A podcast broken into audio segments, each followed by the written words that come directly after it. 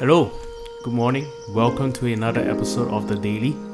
Today's episode is for the 10th of April, Friday. And today, churches all around the world, believers globally, are celebrating, remembering Christ's sacrifice on the cross on that faithful Friday. Today is Good Friday. And this evening, as a committee, we will be meeting online and having a Good Friday uh, vigil. And uh, believe that that time is going to be really meaningful and powerful. And so on. I encourage you, invite you to join us online later tonight. Well, we have been spending the last few podcasts diving into the final words or statements that Jesus made as he hung on the cross. And uh, today, you know, even as we close off uh, the week's episodes, we're going to be looking at John chapter 19, verse 28. And this was one of the statements, the last words that Jesus said as he hung on the cross. John chapter 19, verse 28 says this in scripture Jesus, knowing that all things were now accomplished, that the scripture might be fulfilled, said, I thirst. I thirst. Now, these words, I thirst, were spoken by Jesus a little before he bowed his head and gave up his spirit.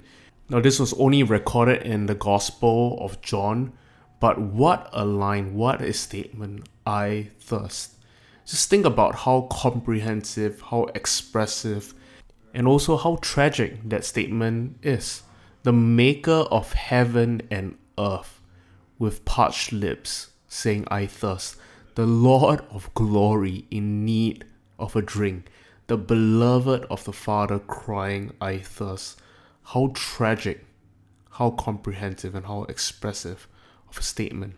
You know, in this uh, line, in this text, we get a glimpse into the humanity of Jesus, that Jesus on the earth was fully God, yet fully man. He endured the cross as a human being. He wasn't so much endowed with super godlike strength and endurance, such that he didn't feel the physical effects of the cross, but he was very much man on the cross. He endured the pains, the sufferings of the cross as a man. Now, this thirst, word thirst, is a word of suffering, a word of distress. Jesus' fifth word on the cross, I thirst, that word of suffering, reminds us that Jesus died in the flesh as a human being for us and our sins. Now, the text goes on to tell us that the Roman soldiers saw that there was a vessel full of sour wine, or some translations vinegar, sitting there, and they filled the sponge with that vinegar sour wine, put it on a hyssop branch, and put it to his mouth. And after Jesus had drank from that wine received from it, he said, It is finished. And then he bowed his head and gave up his spirit.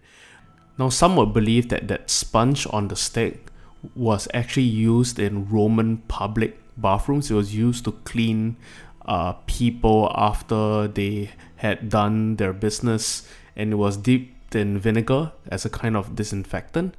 And so, you know, here in this text, we get a glimpse of the suffering, but also the humiliation that Jesus went through on the cross. It is cruel, it is tragic, it is painful, but it does us good to be even rem- reminded of what the Messiah went through for us. But also in this text, we get a glimpse of Jesus' reverence for scriptures, for the prophetic promises uh, of God that was revealed in the Old Testament. The text said that Jesus, knowing that all things were now accomplished, that the scripture might be fulfilled, said, I thirst. Now he was referencing to the 69th Psalm, and in Psalm 69, verse 21, says this about the coming Messiah that they gave me also gall for my meat, and in my thirst they gave me vinegar to drink. Now just think about that for a second. Jesus at that point of time would have hung on the cross for some six hours and had passed through unparalleled suffering. Yet, his mind was clear, his memory unimpaired, and in this time he considered the whole truth of God's word. He thought about the messianic predictions. He remembered that there was this one prophetic scripture that was unaccomplished. And in that moment, even as he suffered, he sought to overlook nothing. There was nothing that is to be disputed about his death on a cross. And so, in that, knowing that all things were now accomplished except this final line, he said, I thirst, such that he might fulfill every single one of the messianic predictions. Jesus here sets an example for us that no amount of suffering is ever an adequate justification for us to go off course, to go against God's will, God's word, and God's way. That even in suffering, even on the brink of death itself, Jesus sought to obey God's word, not just bits and pieces of it, but God's entire word, the entire counsel of scriptures. That was what the Messiah modeled for us on the cross. Now, first is a powerful thing. You know, it's a natural instinct that is regulated by negative feedback that loops between the brain and the organs. And the reason you feel this sense of thirst, you are thirsty, is because the brain is in its way telling your body that it is missing something and it is needing something in order to live. Now, I once heard a doctor say this that the loss of the ability to thirst is a sign that the body is shutting down and impending death is coming. Research has shown that a person can undergo such trauma and shock that the body would go into a kind of preservation mode to protect vital organs and hence forego its sense of thirst. So it would be accurate to say that the sense of thirst is a sign and a reminder that one is still alive. Thirst is a proof, the proof of life. And I believe the same would go in the spiritual. Spiritual thirst is the proof of spiritual life. Now, this thirst I'm talking about is a deep longing for God, His way, and His kingdom. And I love that the Bible, all through the Bible, God, His ways, His will is often referred to as or likened to rivers and waterfalls and rain. And a thirst for God, a thirst for His way, His will, is a sign that we are spiritually alive. Whether one articulates it or not, everyone thirsts. If not, why this craving for the applause and approval of men? Why this consuming desire to acquire more wealth, more acclaim, more position? Why this eager search for wisdom? Why this pursuit of philosophy? Why this insane craze for that which is in a novel? Why? Because there is an aching void in the human soul because there is something remaining in every natural man that is unsatisfied, that no amount of money, acclaim, riches, wealth, or power would ever satisfy. We were made, and this is cheesy, with a God shaped void in our hearts. And we need God to fill us, or else we will live our lives perpetually empty, trying to fill that void which can never be filled. And the sooner we come to that conclusion, the sooner we will profess, I thirst for the living God. I thirst for He who truly satisfies. I thirst for Him who said, If you drink of this water, you drink of me, you shall never thirst again. Because our thirst though we try to fill it with natural things, is really a spiritual one, and natural things, simply put, cannot ever quench or satisfy this infinite, insatiable thirst. C.S. Lewis has this to say if we find ourselves with a desire that nothing in this world can satisfy, the most probable explanation is that we were made for another world. Another way to put it this infinite desire, infinite thirst that we feel in our hearts is proof that there is an infinite God who wants to meet it.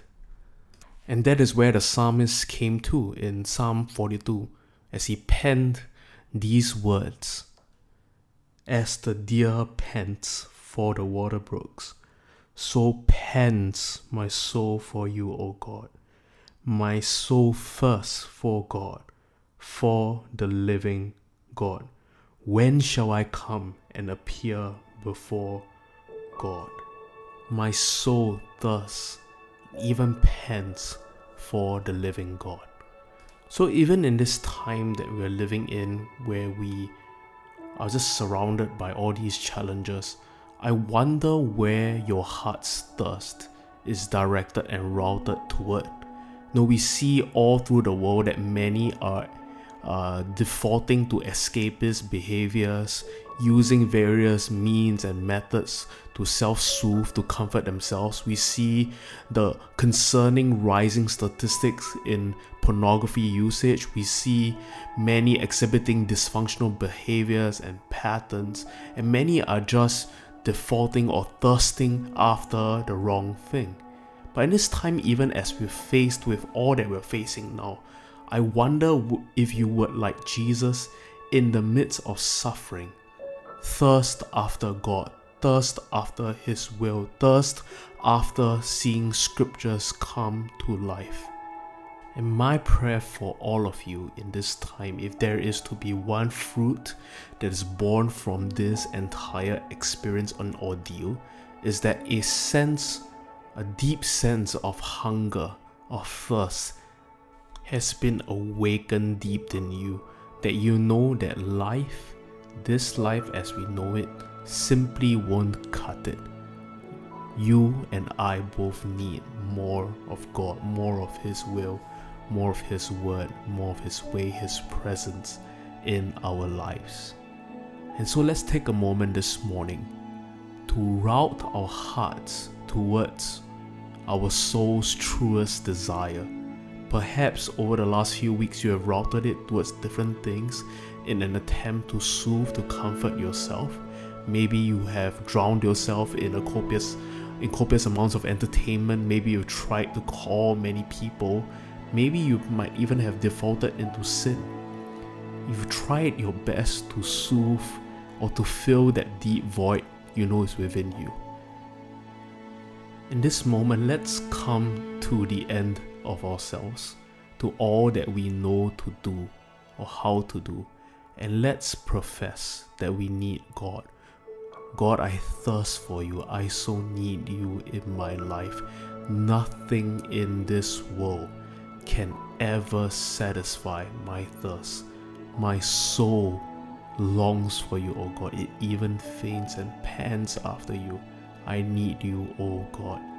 And let's take a moment to express this deep hunger and desire for God in our own way taking Jesus' example on the cross, that even as he suffered, even as he was on the brink of death, even as he felt this sense of separation from the Father, he said, I thirst. And this is what we're saying this time. Though we're not sure of what's going to happen in the days that are ahead, though we are uncertain about what's happening in the present, our soul cries out, I thirst for the living God. Let's take a few moments to do that in our own way.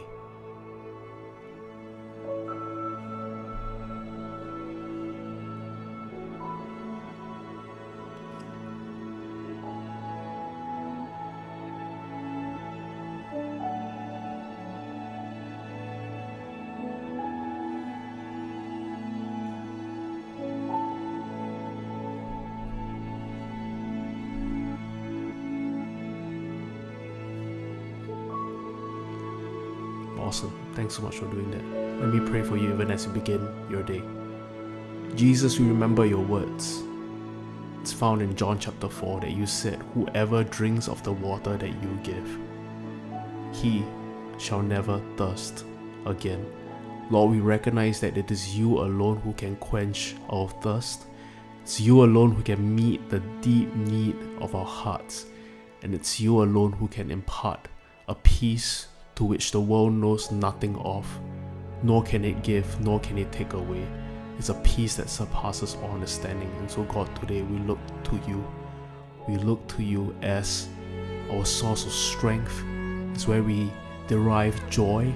pleasure and peace from. God, we look to you in this day and we say we thirst. We thirst for you, O God. We ask that you come and meet us even as we live through the day. Let your presence be so felt in every moment, even in the mundane and ordinary. God, we want to feel your presence. And God, we know that you are faithful and true. That when we call upon your name, when we seek after you, we will surely find you. So, God, we are expectant to meet with you today. We love you. In your name we pray. Amen. Well, thank you so much for tuning in to yet another episode of The Daily. Congratulations on making it to the end of the week. We'll see you for our online gatherings. Be blessed. Grace and peace. Hey, thanks so much for tuning in to the daily podcast. We'll have fresh new episodes out for you every weekday. If you like what you're hearing and want to check us out, uh, you can look us up on our website www.thecity.sg or check us out on our various social media platforms. We'll see you at the next episode. Peace.